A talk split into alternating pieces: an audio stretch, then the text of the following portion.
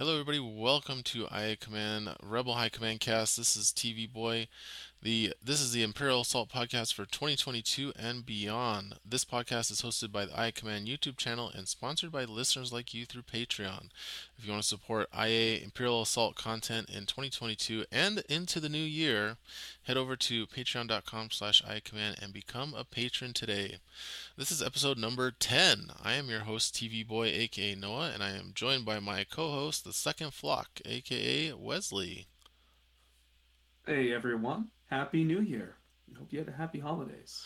Yeah, this should actually be coming out. Let's see. Today is we're recording on the 26th. This should be coming out on the 28th. So right at the end of the year, which is perfect because this episode we are going to be doing a year in review for Imperial Assault 2022 review. So we're going to be kind of going over the highlights of the year 2022 for Imperial Assault, both for ISCP and for the main game. Although you know nothing's really going on for the main game, um, but uh, we'll be talking about that as well.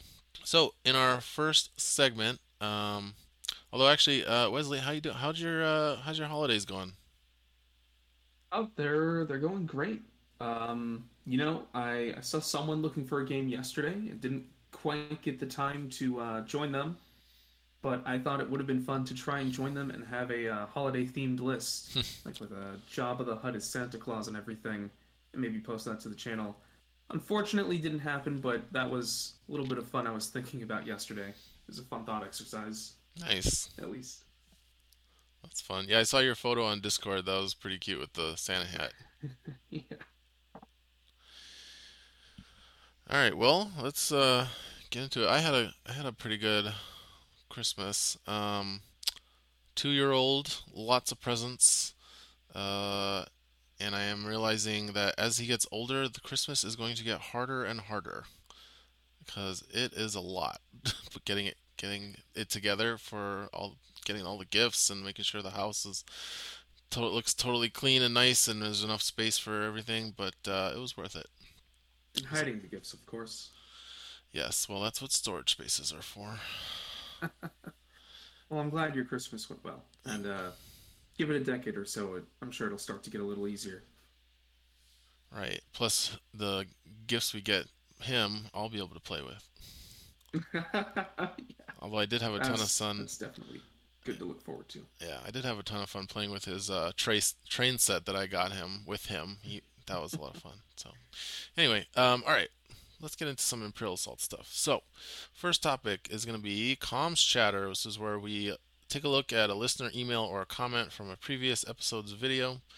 Uh, the only thing I have from today is a nice comment left by Zombie7979, spelled with an X, which is Happy Holidays and uh, just wanted to shout that out and happy say happy holidays to all of you listeners. I hope you guys are having a good holiday season as well.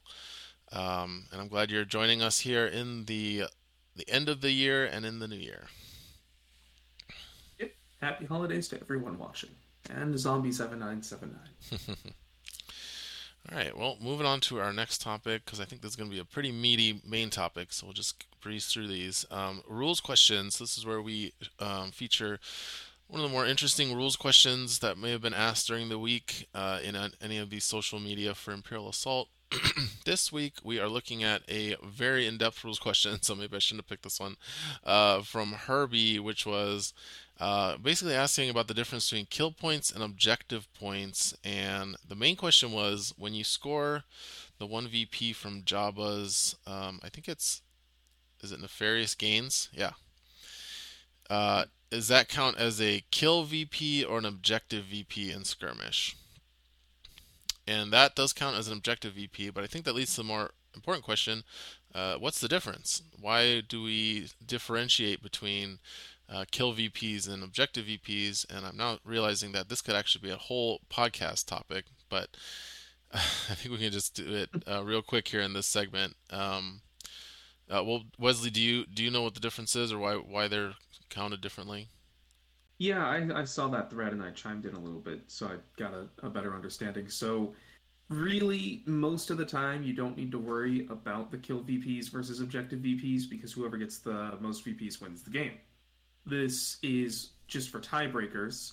Um, but my understanding is that kill VPs are the victory points that you obtained throughout the game from defeating your opponent's deployment cards. And that sounds a little weird, but what I mean by that is say you kill uh, Migs Mayfeld, and let's say he has an attachment on him worth one point.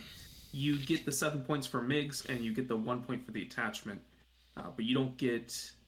Uh, those are both considered kill VPs. It's more like they're the part of the army that you decimated.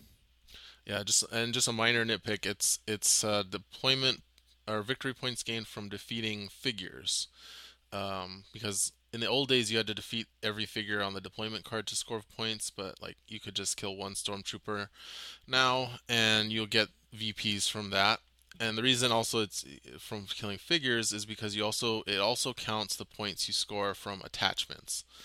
Um, so if you kill yeah. the last figure in a deployment group, uh, when you score the attachment, that is also considered to be a VP gained from killing a figure.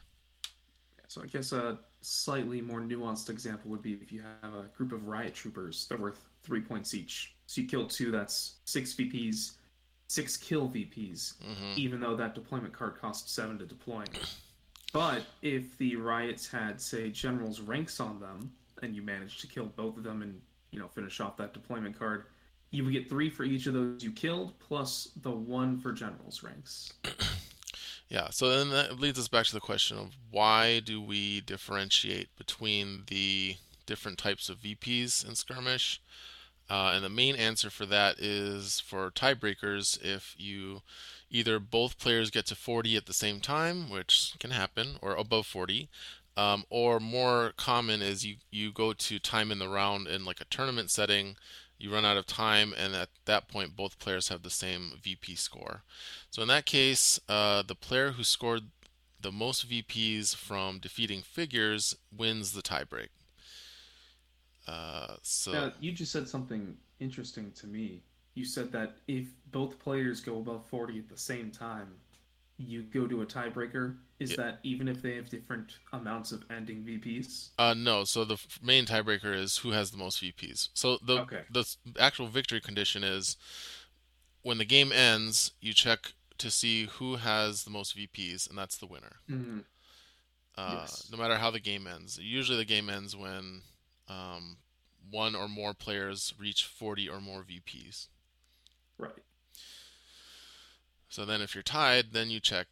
If you're tied in actual points, then that's when you check who got the most figures from who got the most points from killing figures. And by the way, the secondary tiebreaker to that is like if you both killed the same amount of VPs uh, from defeating figures, the second tiebreaker is you start you, like you count damage tokens on figures that are still alive and whoever has like the most damage dealt to defeated figures and that's on like non-defeated figures wins. I'd have to double check that, but it's basically like a damage. You count the damage tokens in play and and in defeated figures. and I um, think another distinction with kill VPs is that they don't go down even if you spend your VPs. Correct. Yeah, so that's something we had to figure out from this spawn from Herbie's question was what hap- what happens if you have VPs in your on your score pad um, and then, but you've only defeated figures. You haven't scored any objective points or like card ability points. And then you go to use like Jabba's um, order hit, and you spend two VPs. So what happens then? Did you you had to spend VPs from your kill points, right? So does that mean you you're you're gonna have less kill points even if you gain objective points later? And the answer I got was no, because if you read the skirmish tournament rules and all of those sections, there's a part about scoring VPs where it says to players need to make sure to keep their defeated deployment cards and figures and and attachments like separate but together so that you can count later how many VPs were scored from from defeating those cards. Uh, and that was the rationale used to me to justify saying you don't you the kill VPs don't change during the game even if you spend from them. They are just a static number based on counting all the figures and attachments that you defeated that game. Almost like you could go at the end of the game, and if you have a tied VPs, you then go, okay, now let's count how many things we each killed. Exactly. Yeah. Um, so that's so that in that case, it really doesn't matter how you spend your VPs. But what people do is, especially when we're playing on Vassal, because it has those two numbers and then it adds the total above them, is um, whenever you would spend VPs on things for like Jabba, Black Market, uh, Hondos, if your opponent's playing Hondo, uh, usually you take those out, you subtract those from your objective points, um, just so that it's plain and obvious to both players like who has more kill points at that point in the game when you're playing so you know who's going to win the, on the tiebreak uh, if you are going to be hmm tied Yep. um, also Yeah, it makes it pointed out.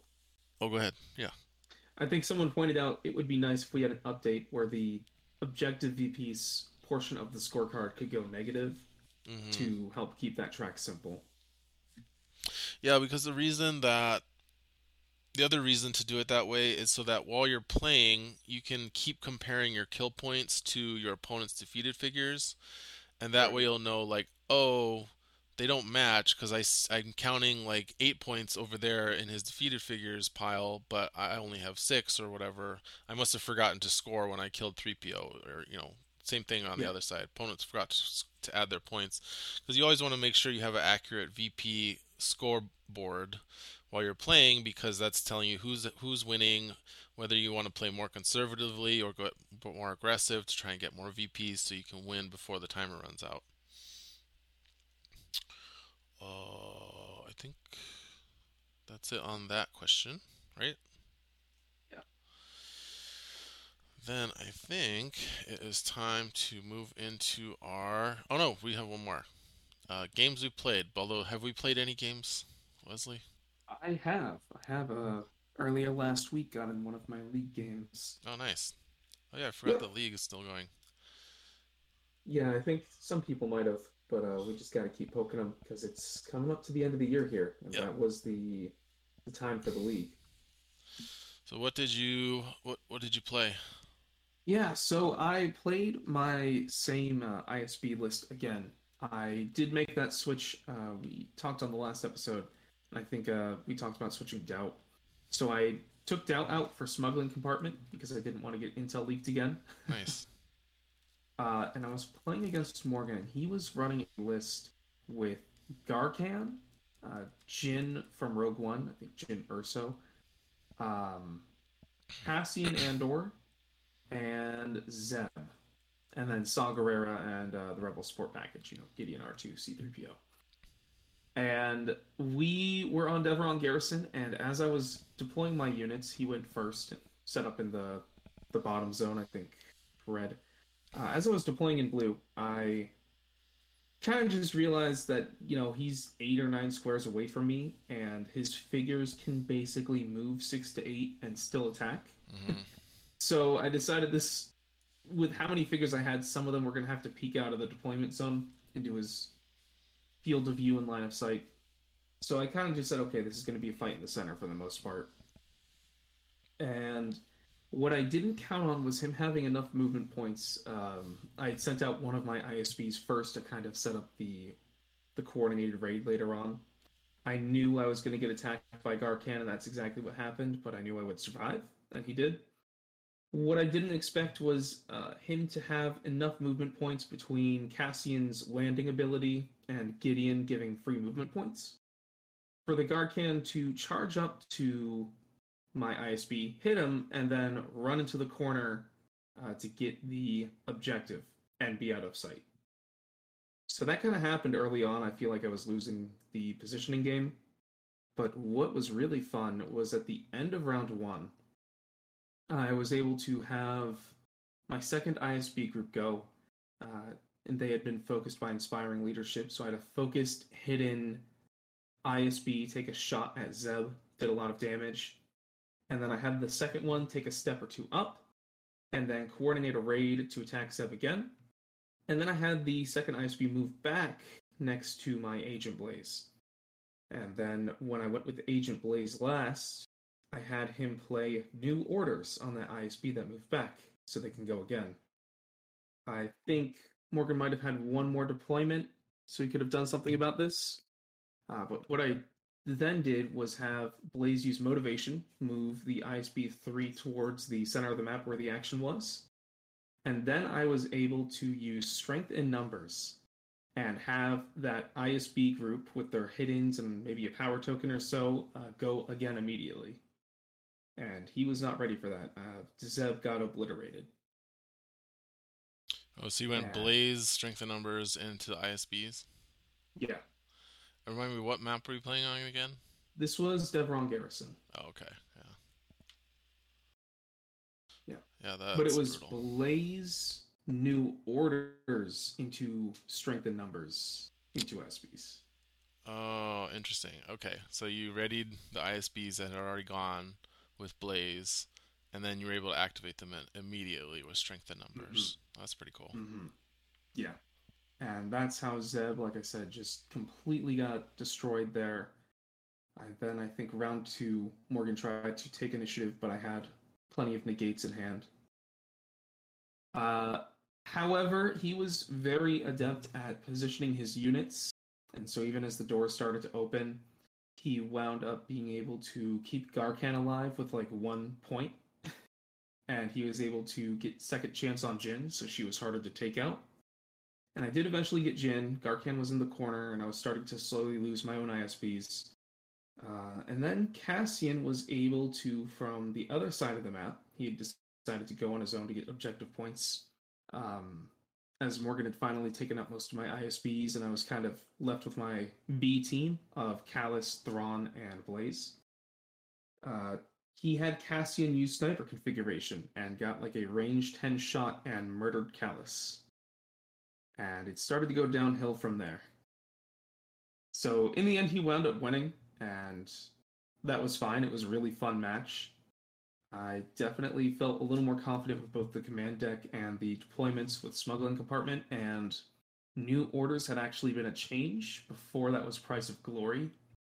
Uh, but I swapped to new orders specifically one because it affects more units, and each of my units are a little smaller, with the ISBs worth only four each.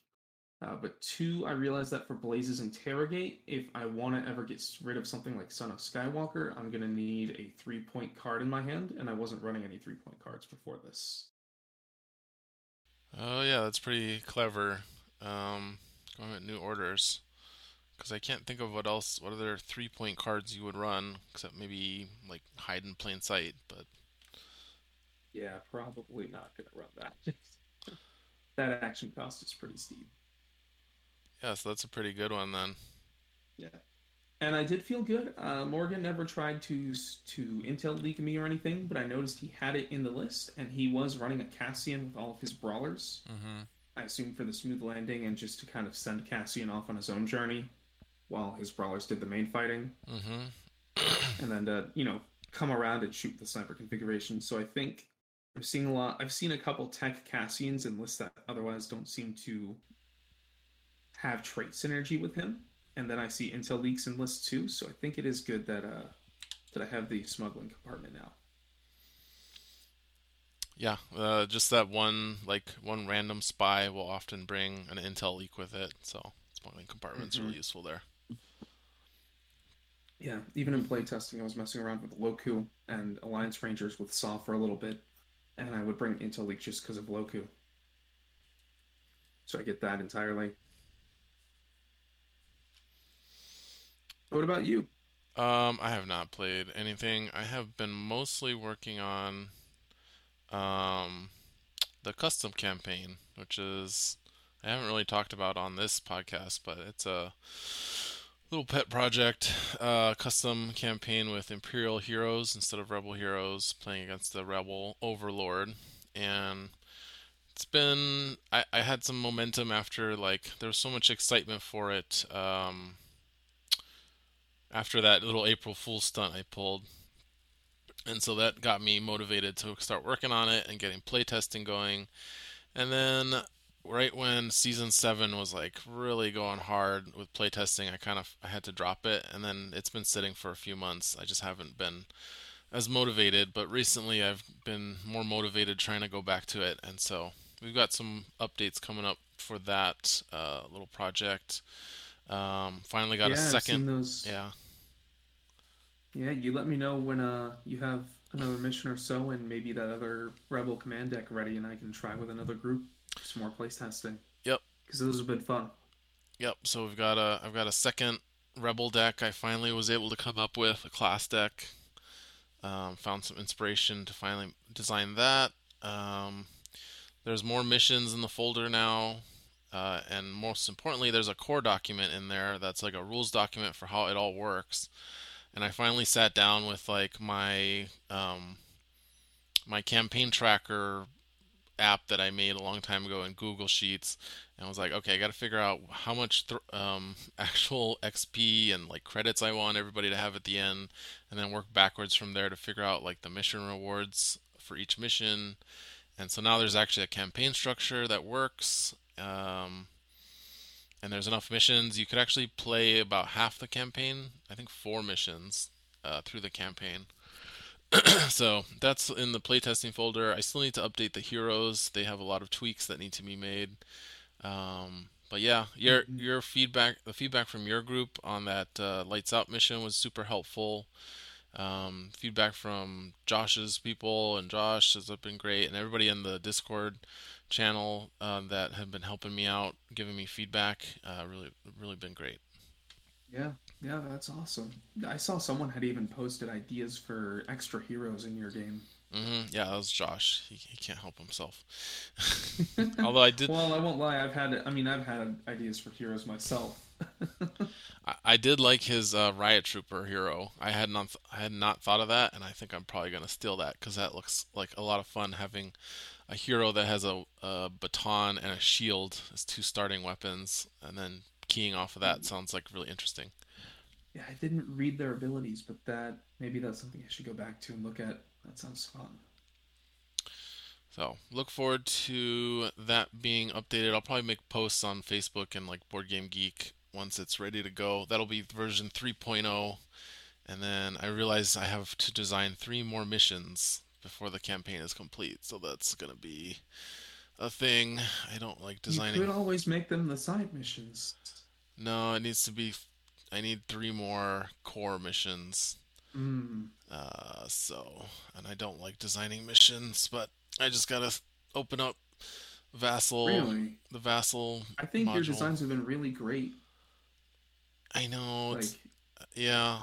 It's just uh, sure, there's, you know, work, but um, I think that it's been really interesting how, you know, normally in IA, you have the rebels that have to do something by a time limit, and the Imperials that just have to stop the rebels from doing that. mhm, And your version, at least the two missions we've played, it's felt like the rebel overlord has to complete an objective, and the Imperials, who are the heroes now, kind of have to stop them while also doing their own objective.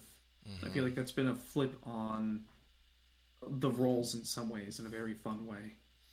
yeah. It's either that or there's like a parallel objectives system where the rebels are trying to do something within a certain amount of time, and the Imperials are trying to do something else in the same space. Uh, and they're hmm competing to race to see who can do it first, and also mess, you know, disrupt the other side from doing their thing. Um, and I Yeah. think that's more thematic. Um, yeah, that's something I'm looking to continue. Although I've got some more twists. I've got a mission where it's just literally just you move from one room to the next and slaughter rebels as fast as you can uh, until you get to the the main objective. That that one is going to come out soon. Um, I've got some ideas coming up for my later missions that I just have to work out on the map. That's the problem, right? Is you have to. It's like if map, making maps was if making missions was easy, they probably wouldn't be that good. Uh, hmm uh, hmm so I actually have to like go into like play with the map pieces, the map tiles. I also have to like come up with like a hook. That's that's something. I mean, we can talk about that with like map design or mission design, uh, how to design a mission. But like the thing that I do is I I sit down and I think, okay, what's the what's the hook? Like, what's the the like big thing that like this mission is supposed to represent? Um, that's supposed to like that I can then design around. So like for for example, there I mentioned there's one a, mission coming up where you're on a, a small ship little map and you go from room to room and you have to defeat waves of enemies and like that was just based on like how can I make a mission that's all about defeating figures is like the main objective and not some random objective while you ignore figures because that's something that people say they want to do a lot um, and that's how I came up with that idea. Yeah so uh, it'll be a while. I'm, I'm projecting probably another six months before the full campaign is out and ready to go. Um, but for now there's going to be i think five missions playable and you can play from mission one all the way to mission four as a full not a full campaign but like the actual campaign experience. So. Mm, so there's it's a four mission campaign experience with like a one branching path then? So no it's going to be six missions. Um, there's going to be one branching mission in mission two and then another branching mission and mission five and right now i have missions one through four, and there's five missions. There's going to be five missions available once I get 3.0 out, which will be hopefully this week or maybe next week. But yeah. Thanks. This is it's been a really great experience to to be able to play that, you know, and help help inspire those tweaks to get made.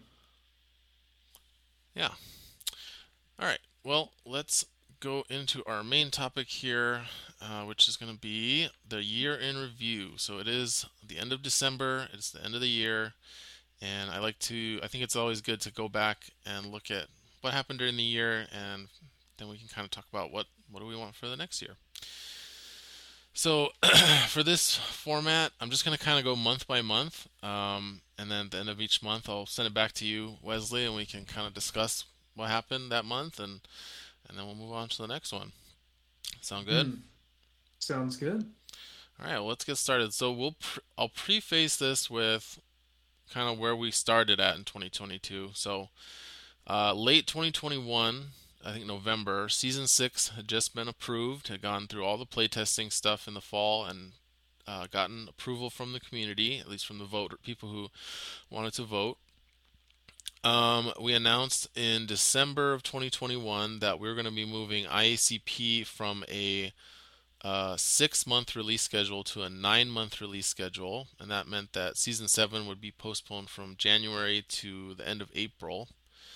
And then the current IACP map rotation was Jabba's Palace, Lothal Spaceport, and Mos Eisley back alleys. Um, and for the vanilla game, we had not still had not gotten any announcements, any communication from FFG or uh, Asmodee or anything like that that the game was going to be continuing.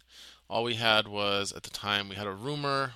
Uh, we had a something from somebody at some GAMA trade show that was like Imperial Assault story is not over, and then we had a rumor from Krabuk that there was going to be new content coming in 2023. Um, so that's where we were as far as the rumor mill for the, the main game, non ICP game. Um, so January 2022, um, I think the big one there was we had the the designer interview on my channel uh, with Paul and Todd from Fantasy Flight Games. Um, and thank you, big thank you to Jake Peterson for organizing that, getting in contact with them. He's a fellow Minnesotan with them, and uh, he was able to get them to come on and talk about uh, designing Imperial Assault and all the kind of like how the sausage is made type of stuff. Um, and then also in January, we had the ICP uh, balance updates that w- replaced uh, Season 7's release. So we released updates for The Mandalorian, which was the um, the spear one, the Beskar spear Mandalorian. Uh, overwhelming impact got raised from two points to three points, and guild programming got raised from one point to two point. Uh, that's that was the unique card for IG11. so January 2022. Thoughts on that, Wesley? Yeah. Um, so quickly with the the balance updates, I this is when I was newer to the scene, so I saw that Mandalorian get, you know, pulled back a little bit, and that felt good because I don't even exactly remember what he had before, but it seems like he was a super duper super mega strong back then. So he was Um, 10 as of just points. Yeah, he was 10 points. He got Clan of 2 for free, and he had a red and yellow spear attack with Pierce 2. He got nerfed so that Right. he had to pay the points for Clan of 2, and then uh, the spear attack got changed to green and yellow with just Pierce 1 built in. hmm Yeah. Yeah. Okay. Yeah. You did change one of the die color and pulled back the Pierce, which you don't think so at face value, but Pierce two is a lot. So even then, when it was green yellow with a Pierce one, it was still a very good attack. Um, but then, so as I was newer, I think I had just discovered Doctor Aphra, and I was looking at cards you could use for her and trying to see what the kind of the best ideas was and I had this idea to use guild programming with Aphra and maybe build a list around that. Uh, you know, try to get that guild programming to get those extra attacks off a couple of times. And then, or I think that's the one where you focus IG11, but it looks like a good card. Uh, and then this came out, and I think I later heard that the reason, part of the reason guild programming got moved to two was because it was getting used with Doc Aphra and getting it twice per game was a little too strong. And I was like, oh man, that sounded like a cool combo I never got to try. Um, yeah, so they they were being used together. The real reason that it got nerfed at the time it did, because remember, Doc Aphra came out in season five, so a whole season before the current one, or the season six at the time, was because of Bib Fortuna. Um, the reasoning being IG IG 11 is not a hunter; he's just a droid guardian. So he doesn't get really good offensive command cards. So guild programming kind of was what he had. Um, but once Mhm. Bib was available to kind of modify both of his attacks with any card, um, we noticed it was a lot easier for IG to be getting easy uh, to get those kill thresholds, you know, damage thresholds to get kills thanks to Bib Fortuna. And that was Mhm. making the combo of Aphra for two turns of guild programming um, too powerful. Because before that, he didn't always he didn't always have a way to get the damage he needed to get a kill, even when he was focused for every attack. Um, but with Bib, you always have that backup plan in hand where oh I'm one damage short, I'll, I can now discard with Bib to get the kill, and that was making him just too efficient at killing things. Mm. Yeah, that kind of makes sense. And, you know, speaking of IG, I know this game and ICP got me to eventually watch The Mandalorian in the second half of 2022. And I just remember after I saw the first episode, I was like, wait, why isn't this guy a hunter? uh, but then you find out later. Oh yeah, yep. Um, and I think we had we were playing around with him being like either hunter or guardian, but yeah, it it, it is what it is. I think I think you guys did go a good route with that. I think it was because of IG88. We we didn't want him to just be a better IG88, so taking away hunter Mhm. was our answer. Yep.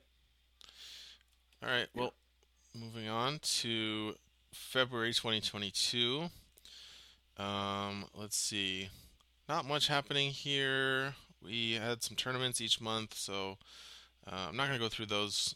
Uh, I did post a beginner's guide to ICP. That was something I'd been wanting to do for a long time. So if you go to my channel, there is beginner's guide to ICP, also for returning players, and it also goes faction by faction. So definitely check that out. Um, is there anything else in February, or did you want to talk about any of these, Wesley? Um, well, I assume that I've probably seen the video series, but it's not in my recollection at the moment. So, just it's a good note that yeah, we there definitely have been tournaments and events going on. Just uh, we're kind of hitting on these bigger topics here than regular events. You know, more changes to the scene. Yeah, if we have time at the end, I'll go. I can go through like tournament results, but we'll just go through the. We'll, we're hitting the big big things. So March 2022, um, we had a map rotation. So that's when we had Devaron Garrison rotated in and Jabba's Palace rotated out for the second time. And then we had um, we also had an errata to Moff Gideon from season six, so that he was able to work in missions where you don't gain VPs but count uh, count as having VPs, uh, which was included the Devaron one.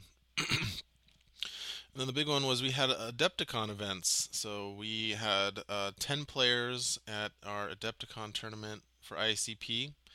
And that was just notable because it was a big in person event. I mean, it wasn't big in terms of player count, but like prominence, right? Adepticon's a pretty prominent event. So it was great that we were able to get people out there to play in person. So that was exciting. Uh, I think so for March. What any thoughts on that one? Yeah, quite a few. So I know, I think we announced Devaron early because we wanted people to be ready for Devaron being the map that they would be playing at Adepticon, right? Yeah, that's correct. So we announced Devaron's rotation in February, and people started prepping early. That's right. hmm Yeah, I think even the the competitive league was allowed to sub one of the maps for Devaron if they, you know, everyone in the match agreed to do so. That's right. Uh, I and forgot about that. yeah, and that was the first map in uh, for me playing IACP. So that was the first time I had a map rotation, and I loved Devaron. Like it was cool with the power tokens that you could give out and the exploding crates. Um, but really, I think that's when I started getting into brawlers and things like Gaarkhan, and then starting to focus on like Scum and Rebels together using brawlers. So having a small map like that was a lot of fun for a lot of games, with just running up and beating the snot out of whatever enemies I have, and even better when the opponent has a melee list on their own. But you know, we've done a whole we've done a whole hour long video on Devaron Garrison, so um, we can move on. But it was sad to see Jabba's Palace go. That was a cool one, even if it had some tricky line of sight areas. Yeah, that's a popular one. Yeah. Uh, from Moff Gideon, I remember being part of the discussion of asking, like, hey, how does this work in this way?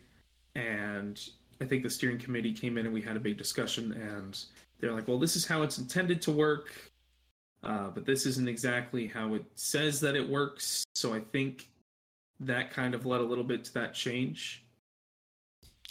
Yeah, I I think Moff Gideon in general, I think we probably should have gone with a different direction. With that ability, we didn't really yeah. think through all the different missions, um, and that you don't always gain VPs in missions, and sometimes you don't gain VPs till the end of the mission. Um, so I think it was just unfortunate. We tried to do what we could as far as damage control to make him usable, but I did like the way it got rewarded. It's, and I get the, the point, but Yeah, I don't see a lo- lot of Moff Gideons running around. Maybe we're just waiting for the magical map rotation where players are going to get VPs every round on every map. Maybe one day. yeah, And then, yeah, Adepticon looked great, and I know they they called you guys up and said that hey, you know, the last worlds we were going to do we got all of this prize support from FFG, and we've been holding on to it for three years or two years. Uh, so I think the ten of you guys got to split a giant pool of proxies and IA loot from FFG, right? Um, it's not quite how it went down. I mean, the the beginning of that story was correct. They contacted us. They said they had stuff from their last tournament they were supposed to have in 2020, hmm um, which was supposed to be Worlds, and it was that it's supposed to be at Adepticon in 2020. And so we got excited and we thought, oh, that must be because Worlds 2019 had dice and a trophy and glass tokens and stuff. I mean, not actually glass, but mirror tokens. And so we were like, yeah, awesome. So let's get it started. And they were like, okay, well, and then we were like, we can you show it to us? And they're like, well, it's on a pallet. We can't. Sh- it's all wrapped up.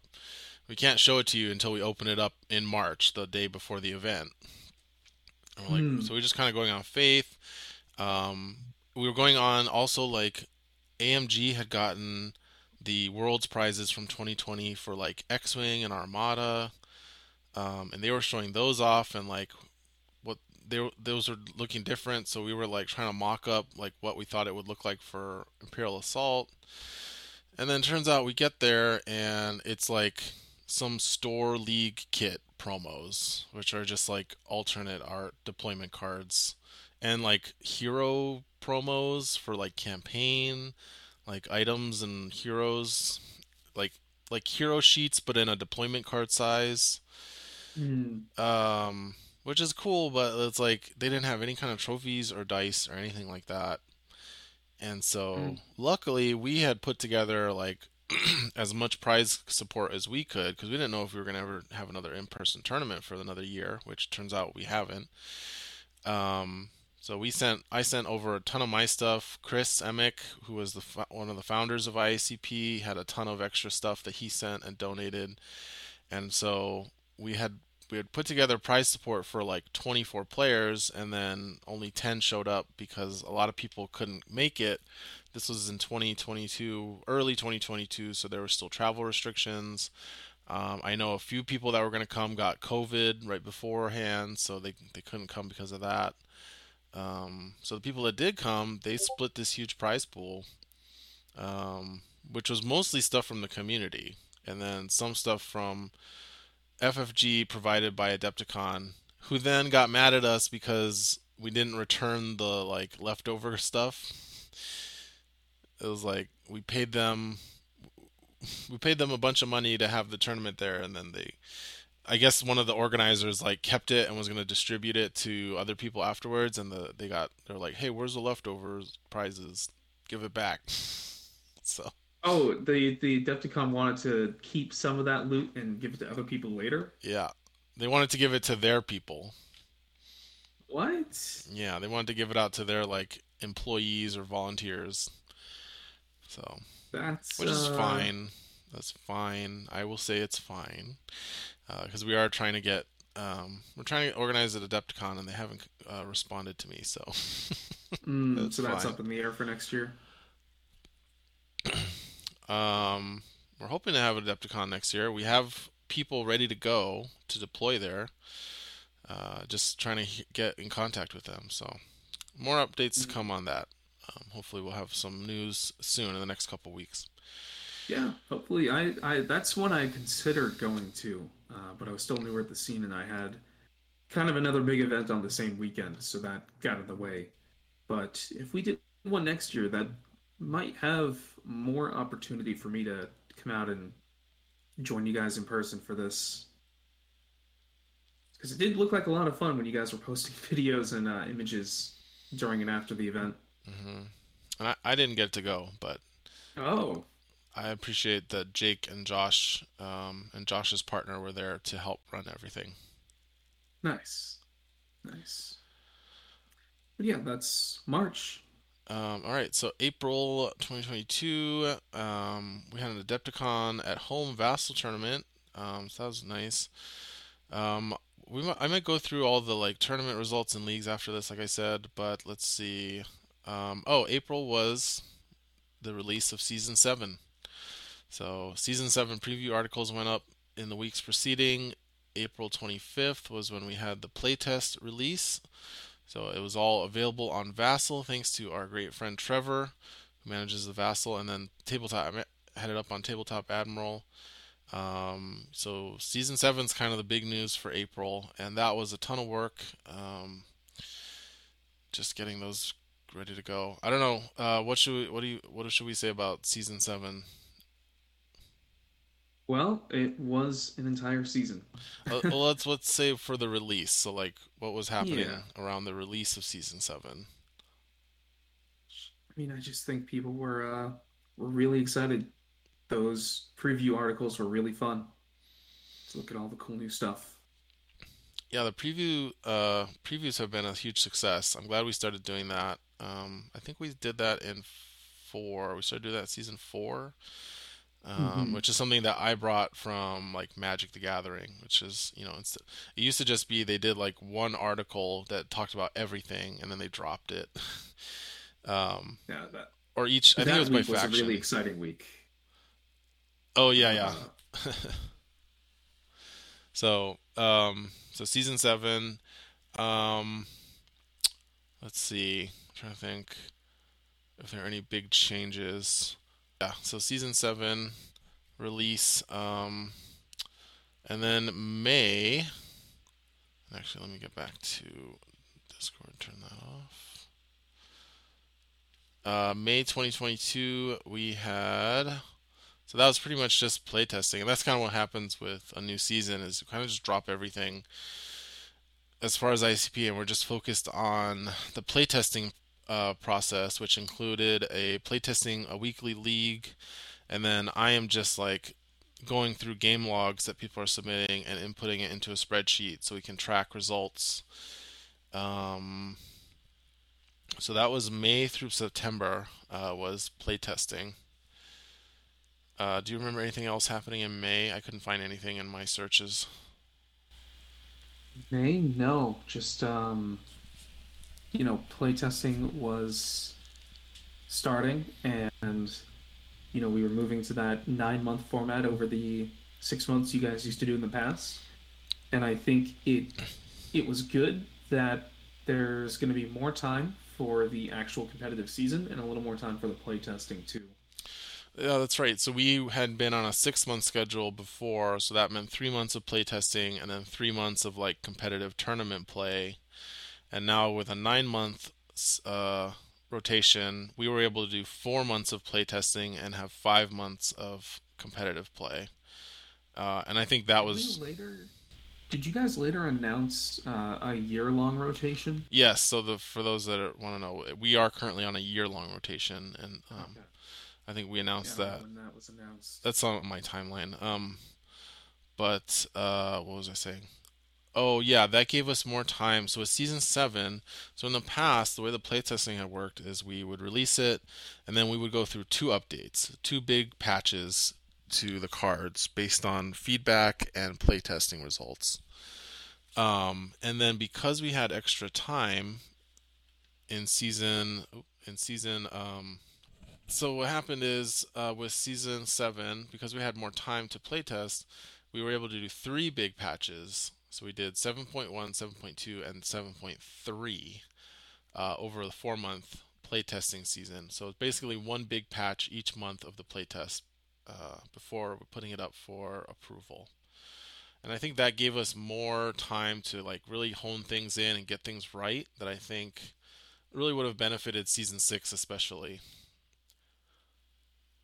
Uh, Yeah, but I think season seven has been uh, pretty good. Like uh, resounding success. I don't think we've had anything br- broken or busted. We haven't. We don't have. I mean, there's you know we talks had a lot of people upset during the testing period, but I think that's exactly the intent was to iron that out.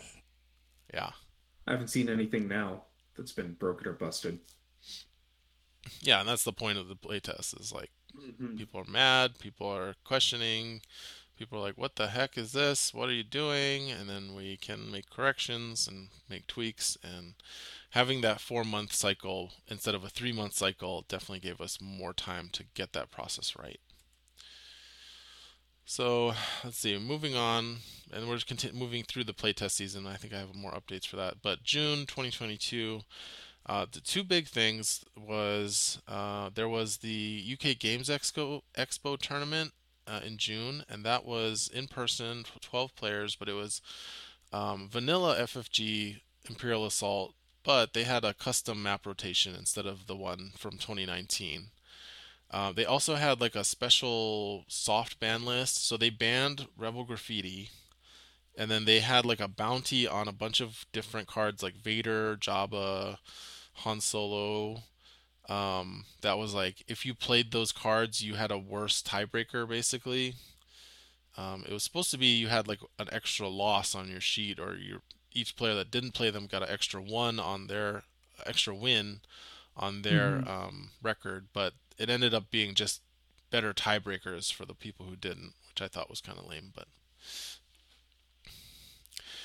um, it was cool to see them see pictures from that event, and we did get video thanks to um, Alistair over there in the UK. nice. Um, let's see, and Well, then it does look like it was at least won by someone not running their bounty, the bounty list. Uh, yeah, that's true. Arvidas won with uh, Weequay, Vinto, Greedo, Onar, Elite Clawdite, Elite Jawa, and Rebel Care Package with R2D2. Um, he was not playing Jabba, but I think the top four had two banned lists and one and two not like not banned lists. Mm. Um, you know, I think ultimately it just meant it was like a vanilla tournament in terms of how it went down and who won and who got top four. Like the only big deal was no no rebel graffiti, which meant no um, no scum victory point list. Is. Rebel Graffiti really that as much of a corner piece in that list? Uh, in the in the scum VP list, I would say yes. Huh. Uh, that's one of that's the main way they do it is Jabba and then Rebel Graffiti are getting all these extra VPs, and then you run Celebration, price on their heads, worth every credit. Uh, I I think think they run black ones market prices. seems like a lot to to throw in, you know, eight points for Sabine, and then hope you draw Rebel Graffiti and hope Sabine doesn't die and get two, four, six VPs that way. Yeah, so Sabine, I mean, this is getting into like strategy stuff, but yeah, we can we can talk about that one another time. Sabine, you just don't you don't attack with Sabine. Like that's the thing you learn about Sabine is if you're attacking with Sabine every turn, you're probably playing her wrong and she's probably dying really fast. So you're supposed to just she's a speed 8 figure that can grenade and then you're playing Rebel Graffiti with her. Mhm. So anyway, that's that's my thought on that. Um, and then the other big thing in June was we had uh, there was Star Wars Celebration in A- Anaheim, and there was an Asmodee panel where somebody, I think the first, the very first question that got asked to this panel was, "What's going on with Imperial Assault?" And the answer was, Imperial Assault is a completed game, and there is no new content coming for Imperial Assault or in development, which is notable because it contradicts what that one guy at that one GAMA trade show said that Imperial Assault story is not over. Um, and I think it, I think hopefully it put the nail in the coffin for a lot of people that were holding out hope that there was an official update or expansion or the pipeline was going to reopen. You know, all we're getting now we know all we're getting from Imperial Assault is reprints, thankfully. Yeah, thankfully at least we're getting that. And honestly, that's all we need. I mean, I think it helps uh, even legitimize IACP. If if they ever came out with another expansion for this game, oh, that, that would be that would be weird for IACP. It would. It would be awkward and kind of weird, but um, even though I mean, I do hope they someday pick it up again, because then we'd actually have the numbers of a real game instead of the numbers of a shadow. We're kind of a shadow game right now. Hmm. Um, but for people, I think for a lot of people, hopefully it's like if you're waiting, if you're if you're on the fence about IACP or any other custom content because you're like, well, FFG will eventually put out something, and so then if I get into this custom stuff, then it's like we'll waste of time. But uh, hopefully that people get the the imperative or the whatever to um, either jump into custom content with everybody else in the community, or you know maybe time to move on. Um, but yeah, that was uh, June, July 2022. We had Uscru Entertainment District rotated in for Lothal Spaceport. Good riddance. Um, and then the Imperial Assault Reddit actually went private for actually a couple months, I think. Um, Mm-hmm. That was a along long with time. yeah, along with the X-Wing and the Armada subreddits.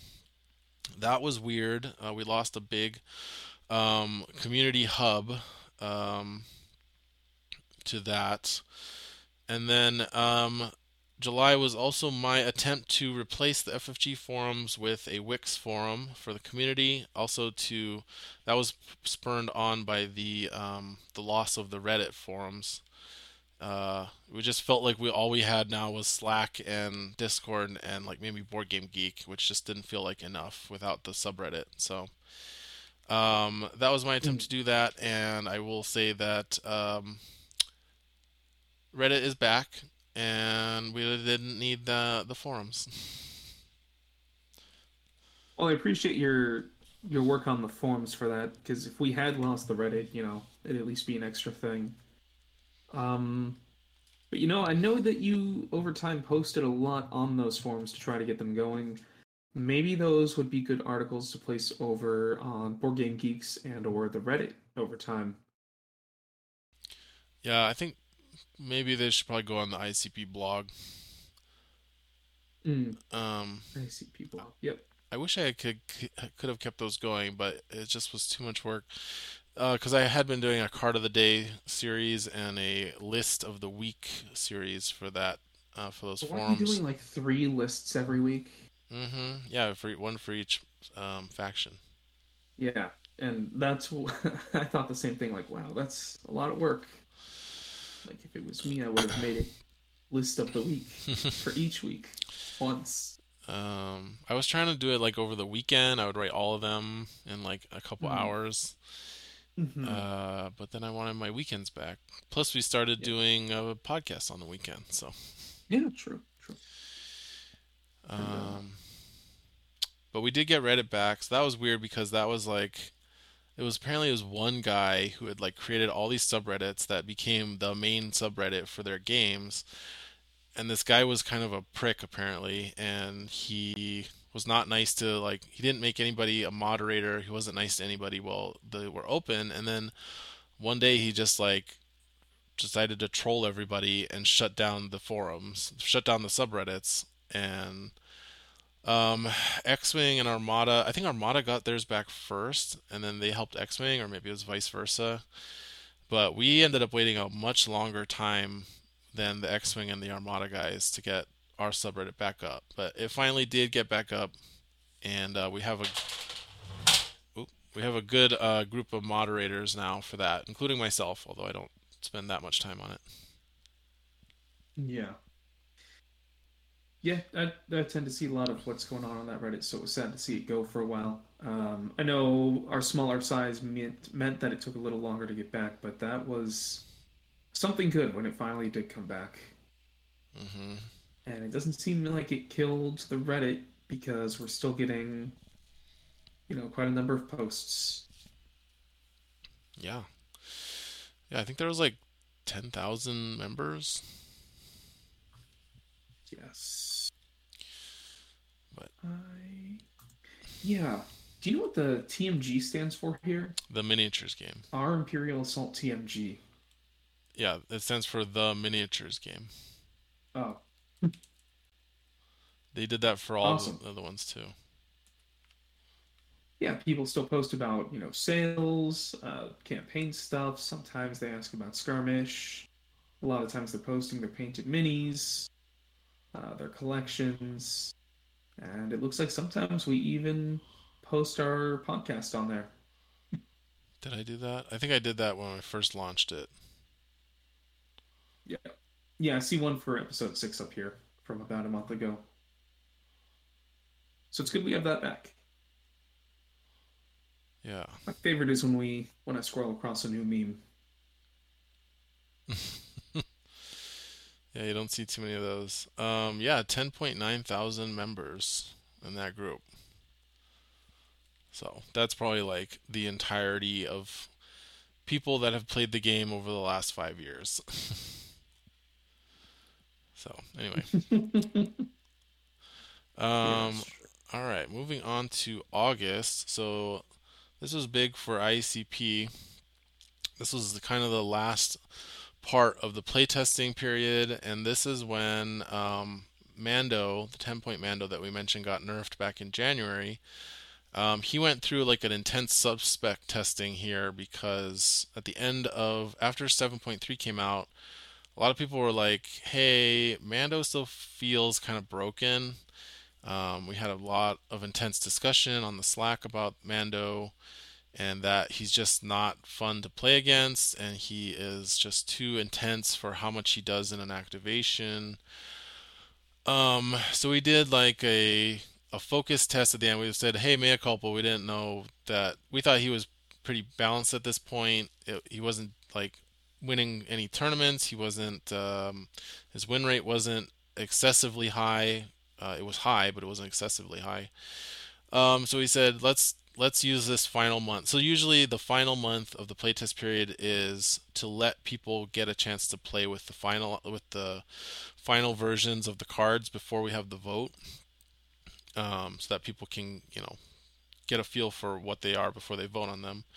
Uh, but th- we use this final month basically. I think the last like three weeks we were like, okay, we're gonna test Mando at 12 points. This was after we announced the 7.3 changes. We're gonna change Mando to 12, and you guys all play Mando at 12. One person plays Mando, one person doesn't, and we're gonna figure out if he's if 12 points fixes him um, versus he's 10. So this is a two point increase. And I think the results were just people were like, nope, he's still just insane. Um, even at that makes effectively makes him cost 13 with Clan of Two attached, which is the same as Vader. Um, and so we made the call to remove him. So we just thought we've changed him so many times, we've given him so many chances. It's it has to stop, otherwise it's just gonna exhaust people with how often we're changing him. So August, yeah. I think right before the the uh, community vote, the steering committee announced we're going to be pulling Mando from ICP. He's not going to be coming back in his current iteration, but we might bring him back in the future um, with a, a new design. So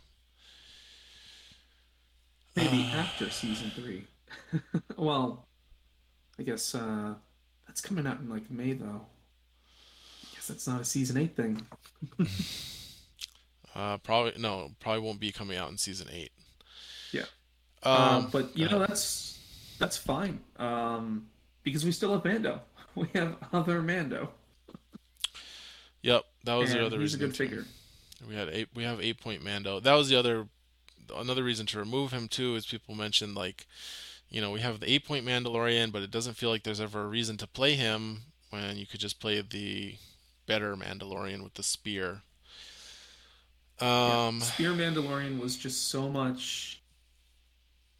It, you know, you have figures like Luke and then Jedi Luke, and they feel different and distinct. And especially in season seven, we now have a reason to see both seen play. With Mando, it felt like, oh, for you know half an extra deployments points worth of my deployment, you know, my army, uh, I just get a broken version of this eight point figure. So there's no reason to play the eight point version anymore. Yeah, I'll I'll say I was on baby hiatus while season 6 was being put together. And so I hmm. wasn't mm. part of the discussion. I'm not trying to put blame on anybody. I'm just saying I, I don't know I'm not sure why a jetpack and a spear was justification enough to do a second version of a figure. I think there was just a lot of hype, to be honest. Uh, I think everybody was hyped on season two Mandalorian, and we just wanted to see content from our the shows that were exciting, right? Sure, that's part of it. So, um, but uh, yeah, I think the protecting the child ability on him was a very thematic part of it, though. So that whole second season was about him becoming the protector, you know, and embracing that role.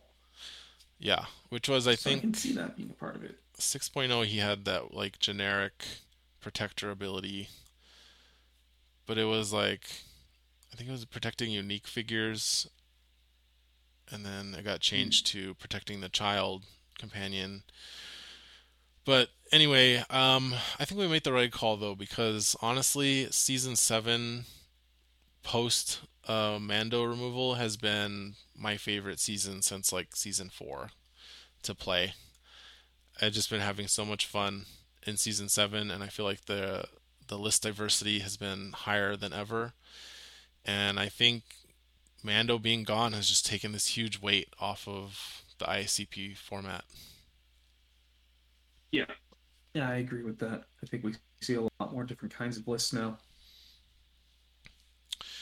Um, yeah, and then we had the community vote at the end of August, so everybody voted. I think we've uh, I don't remember if we put Mando on the vote there. I think we did though. No, Didn't we? Oh no, we didn't. no, you guys just took him out. Okay. I remember that. But I think everything else from season seven did go on the vote, on the ballot, um, and got approved. I don't think there was anything super controversial, was there? Leia, a little bit. We had a few that were close. A couple that were close. Leia got nerfed. Um, let's see. I should have looked this up.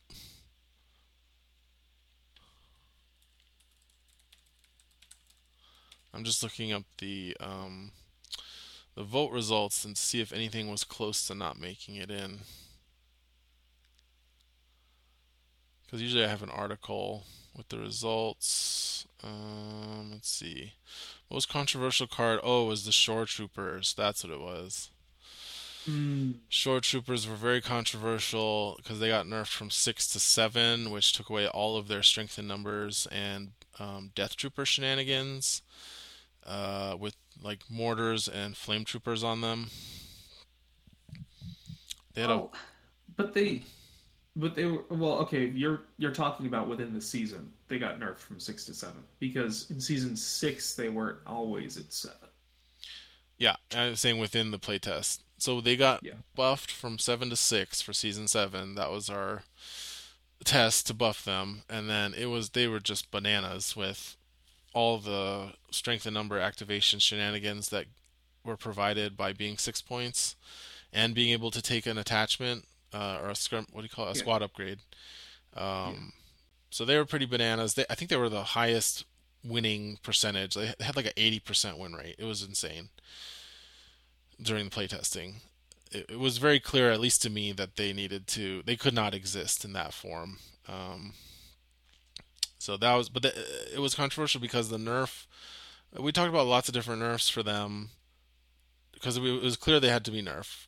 Uh, but we talked about a lot of different ways to fix them, and I think we, I think going from six to seven was definitely the blunt answer, right? Um, it was just like I don't know, I don't know. I, I'm not sure what to say about these other than that. We'll I think probably going from six to seven was like the mid-season. Let's fix this answer. yeah, Maybe in the future, you you guys want to try again with something you have more time to, you know, finagle, finesse, and nuance. Um, if you want there to be a two activation trooper deployment, you know, subtype, have to be a lot of care put into it because of all the shenanigans. I will say that going from figure cost four to figure cost three is not a nothing change because now you can reinforce. Yeah, that's them. true. I didn't. I mean, I know you guys changed that. We haven't mentioned it here, but yeah. So you did make it so that they can be reinforced, which is nice. Yeah. Um. And they do give out less VPs now for being defeated. Right. That's something. Right. You get two less VPs from their group overall because they used to be seven four when they came out in season four. They were seven four group. Now they're seven three. So you only get six VPs from killing them instead of getting eight. Uh, and then being and reinforced. if you bring one of those attachments, you can now reinforce them even if they both get defeated. Yep, exactly. So that's really useful for the mortar because the mortar uses them as their like little line of sight reference points. So being able to reinforce and get one of those back is really nice. Yeah. Um, and they still pre- hit pretty hard. They're red green search for plus two. They're not. Anyway, shore troopers were a thing. Um, I think Leia was pretty.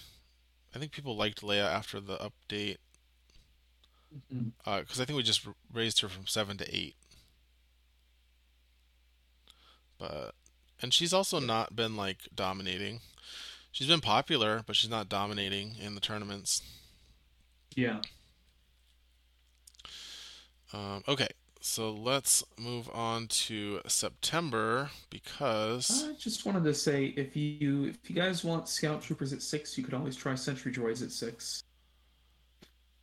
Sentry Droids. You mean the the nine point group? The six point version, the regulars. if we if you want, want all those shenanigans, you know, you, you gotta. You're not gonna get something Oh. super strong. you said scout troopers, so you mean shore troopers? I got Um, confused. Sorry, yeah, yeah, yeah, scout troopers. So if you guys want scout troopers at six, you can always try regular sentry droids. you mean shore troopers? They are a six-point trooper, two-figure deployment card that can work with all of your shenanigans, and you. I think you can put mortar troopers on them, just not the. I'm No. sorry, you can't put mortar troopers on them, but you could put flame troopers on them. I Right. believe. Yep, yep, that's true. That's that's the way to do it. You go with the regulars instead of the shores. Uh, Scout troopers were our most requested f- update for uh, from our poll, so uh, we might be revisiting those in the future. Yeah, I saw that. They look okay. It's just that we have a million troopers, so what's their niche? Mm-hmm. Okay, so that was I think August. Yeah, we'll probably talk about that in a future future podcast for sure. Um, so September. So September we started this podcast, Yep. which is Yes, pretty pretty cool. Honestly, it's been uh great. It's been a great success. I have to say. Like I was worried. I started because it just seemed like we needed one um, for the community. I I had a lot of topics I wanted to make videos about, but I just it's just such a grind, like ma- a, recording and editing a video solo, and they just don't come out in the at the rate that I want them to. Um, we had lost. We haven't had an episode from the Built on Hope guys in like months, and I just reached out to everybody and said, "Hey, I'm looking for a partner to help me do a podcast, but I'm only available like these ridiculous times of the day because I have a baby and a job and I am just very busy." And you you you responded and you're like, "Hey, I'm available." Yeah. And it's always been, been into making videos. yeah, So, you know, any part of that has always been fun. and it's been fantastic. I mean, you're a new player. You you sound sounds like you started. You said you started like late 2021, right? Yeah, yeah. Um, but you your insights have have always impressed us and impressed the steering committee, and so I was very happy that you responded. Um, and I think it's been really uh, great so far. I mean, I'm still learning how to make a podcast. It's definitely different from making videos. Um, audio is hard and I'm struggling, but I think it's getting better. I, hopefully, this episode's going to be better in particular. I'm trying a different setup, but I'm just always experimenting, and um, it's been really good so far. And I really appreciate that you've that you've joined the channel and that you're part of this podcast as well. Yeah, I mean, this has been a very fulfilling experience to uh, go out there and, you know, I think the moment that this all came to circle is when we had a newer player join and he asked to do some random matches and I joined and played with him. And at one point he was like, he asked me a question and I'm like, oh, I don't, I don't know what their plan is for that. And he's like, aren't you on the steering committee? You're, you're one of the guys that does all the things. I'm like, well, it sounds like you you were you know kind of brought on here in part from our podcast since you know me from that, and you know I'm not in the committee, but I am glad to be a part of why you're here. And that's kind of what it's all about. It's helping the community. Yeah, definitely. Um, and then the other big thing in September was ICP. We already mentioned this, but ICP announced that we're moving to a yearly schedule off of the nine months, um, which means that season eight will be coming in April, and that means that we get a whole year. And really, we get because the the playtesting uh, I said is four months now, so really we're getting eight months to be able to develop content for the next season.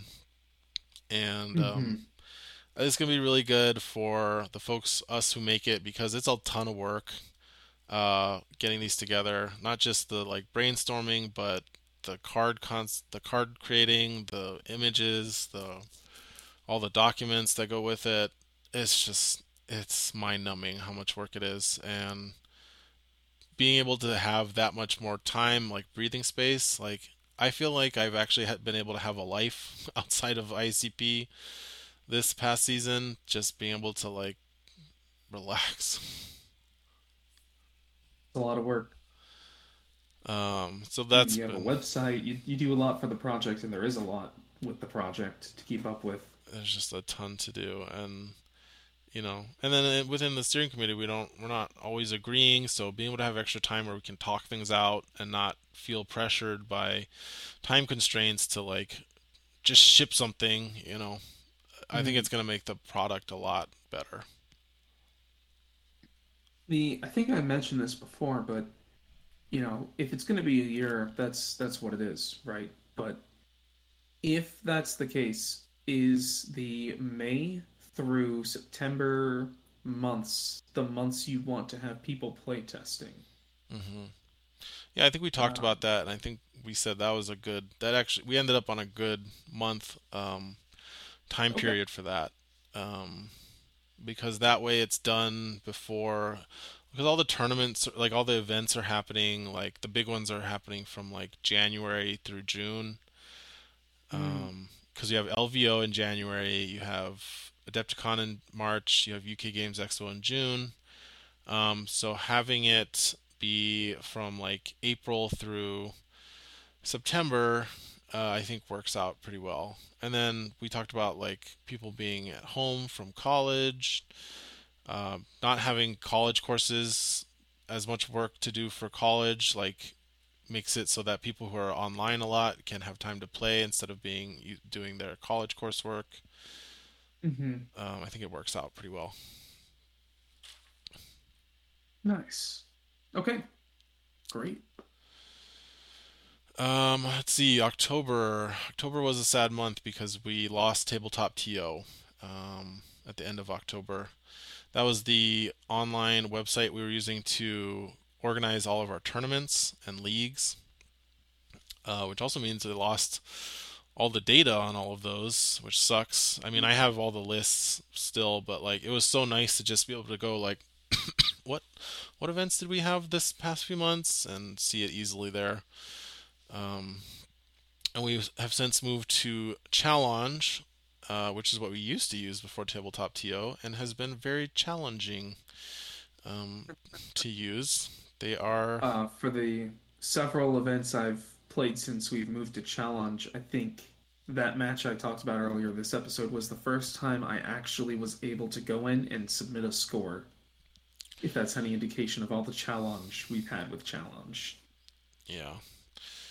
Um, and I think that's because the way Derek set that league up was he just added all your names, but he didn't add your accounts. Yeah, but even with the tournaments and stuff from before that, um, like that one I joined last minute because we had another person drop, uh, that one I remember I was like, I don't see the button I'm supposed to click here. What's what am I doing, guys? And so Yeah. just be like, all right, I input it for you. Yeah, they their website is very so like Tabletop TO was it was very customizable. Everything you could manipulate everything the way you wanted, which is like a TO's dream. Okay. So yeah, that's um it was the TO's dream able to do what we did with Tabletop TO.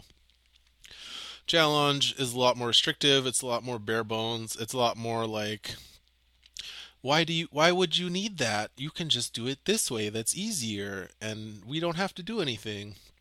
Why do you need to have custom pairings? Why why would you need to do that? We paired it for you already.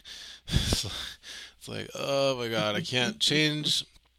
Anyway, that's Yeah. a little bit inside baseball You know, it's it's always really sad when you lose a very useful tool for a hobby you're in, or just in general.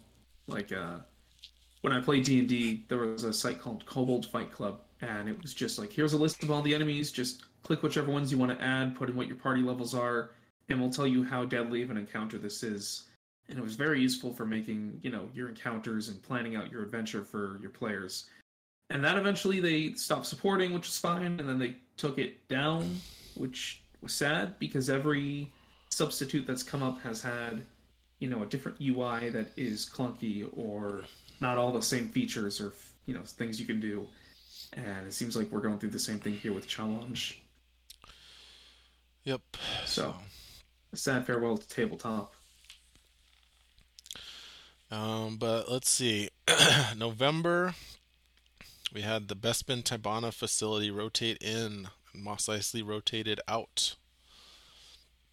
I think that's been mostly good, right?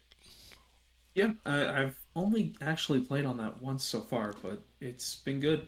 I think we talked in another episode about a couple matches I did do casually over the past year with a friend on that before it even rotated.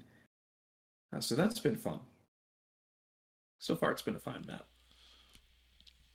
And then December has been pretty slow, other than that, we've had some tournaments happening, uh, Vassal tournaments. And uh, that's kind of 2022.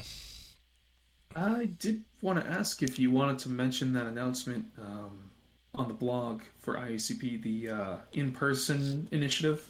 Oh yeah, that's, That started right. This month. that's right. December, I finally announced um, in-person play kits, and I mean, we I, ta- I I announced those in the last podcast episode of community updates, but um, it's been a definitely a goal of mine to encourage more in-person Imperial Assault play. I mean, it's great to be able to play on Vassal whenever you want, but really it's the figures on the table that make this game as great as it is. And so being able to have reasons for people to come into the store or into whatever place, physical space they want to, to be able to play against each other is really important. and I think that's where the community tournament kits come in um, that were just announced for December. Uh, and I I still have to get those finalized so they can actually get shipped, but I'm working on that. Um, and it is a ton of work. Again, that too is just like getting those mocked up, getting them designed, making sure that I'm not stepping on anybody's toes in terms of like, you know, avoiding cease and desists. Uh, you know, Very I, important. I, I don't want to be we're we're in the gray area here, but I I want to be able to provide this as a service to people without uh, making it look like I'm profiteering off of somebody else's hard work. Yep, you made that very clear in the blog post. You're just paying for shipping, handling, and the printing. Yeah, so we're operating at cost with that, um, which means I'm operating at a loss because I put many many man hours into this thing, um, which is which is all good though because I love seeing reports and pictures and stories of people playing at their local store. It just warms my heart and it brings me back to a time before COVID destroyed the world, specifically destroyed in store gaming, which was my world. Even though I can't, uh, let me ask, how long are those kits available for? they're going to be available all year. Oh, nice. So that's going to be our store kit for 2023.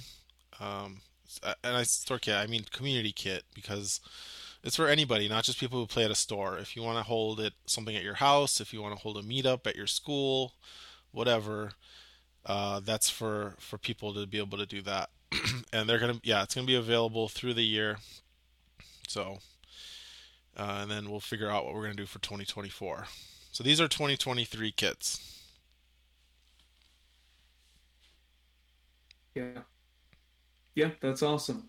Um, and I hope it does encourage play at store. I know I saw that and I was like, oh, well, I know my one friend that doesn't play online in this community because he likes the in-person aspect. Well, if I could just go to a game store enough and maybe hang out with him and find a couple other people, we could get a whole thing going and get this tournament kit. Yeah, and I'll say that we call them championship kits, but they're big enough you can use them to run a league, which I tell people like if you want to have regular in-person play, like you might want to run a league instead of a tournament and reward people for coming back. Yeah. Yeah, I've always liked that idea. So that was 2022. Um, I think we've talked long enough. I think that's long enough of an episode without going into like all the lists that won tournaments throughout the year. Um, but it's been pretty good as far as like the Yeah. meta. Yeah, yeah, it has. I think I did love going through the craziness of the playtesting and some of the the wonky things people come up with, and then the things that we need to fix because some things get a little too wonky. Yeah, the playtesters, the community does an absolutely great job helping us figure out all the different um, edge cases and synergies that we don't find during our internal playtesting. And hmm people do a good job of breaking things, and we, which is like the point, which is what we want. Um, we I do miss. Surge for three damage Rancor. I know it was too strong, but the idea of a Surge for three damage was fun. I feel like most of the broken things tend to come from me. I think that was my idea. You just have high ambitions. I was just like, this is fun and fine. This is fine. It's fun. And usually it is fun, but it's not fine. Um, all right. Any other thoughts on 2022 or hopes for 2023? Just hope that uh, season eight is great. Yeah, I hope so too. And maybe some more in-person play would be fun for everyone. Yeah, hoping people get to do that as well. But Um, I think that's it. all right. Thanks everybody for watching. Um, remember, we're on Apple Podcasts and Spotify as well, so this would be a good one to listen to for that. Although if you've, you're here, you've listened to it already. Uh, but uh, um, check out uh, the Second Flocks channel on YouTube. Uh, post a link in the description on the YouTube video. Leave a comment. What was your favorite thing from 2022 for Imperial Assault uh, that happened in 2022? All right. You know what? I am looking forward to your villain campaign in 2023. Oh yeah. Okay. Well, I'll get working on that. At your own pace. All right. All right. Thanks everybody for listening. We'll see you next time. Bye, everyone. Stay frosty.